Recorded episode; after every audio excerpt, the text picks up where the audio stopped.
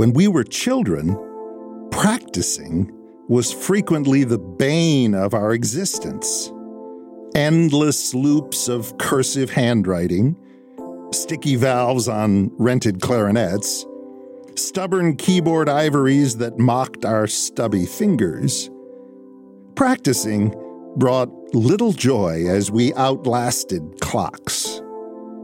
But then, perhaps, we found some sweet proficiency, some pleasing skill still short of smooth perfection.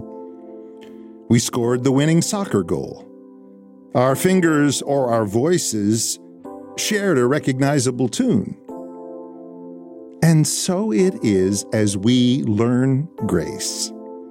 Against the backward pressure of our fears, we sing to others and ourselves of mercy when we least deserve it, of God's rich kindness finally overwhelming all our callousness.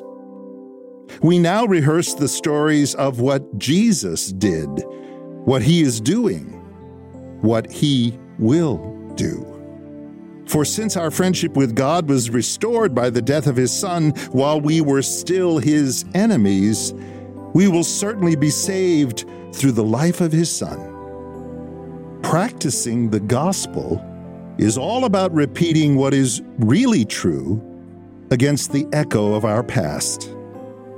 The Father still calls prodigals back home, embraces all who stumble on the way, forgives the ones who never seem to get the tune just right.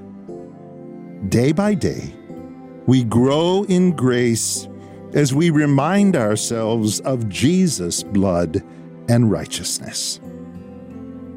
Keep practicing until you're sure He got it right. And stay in grace.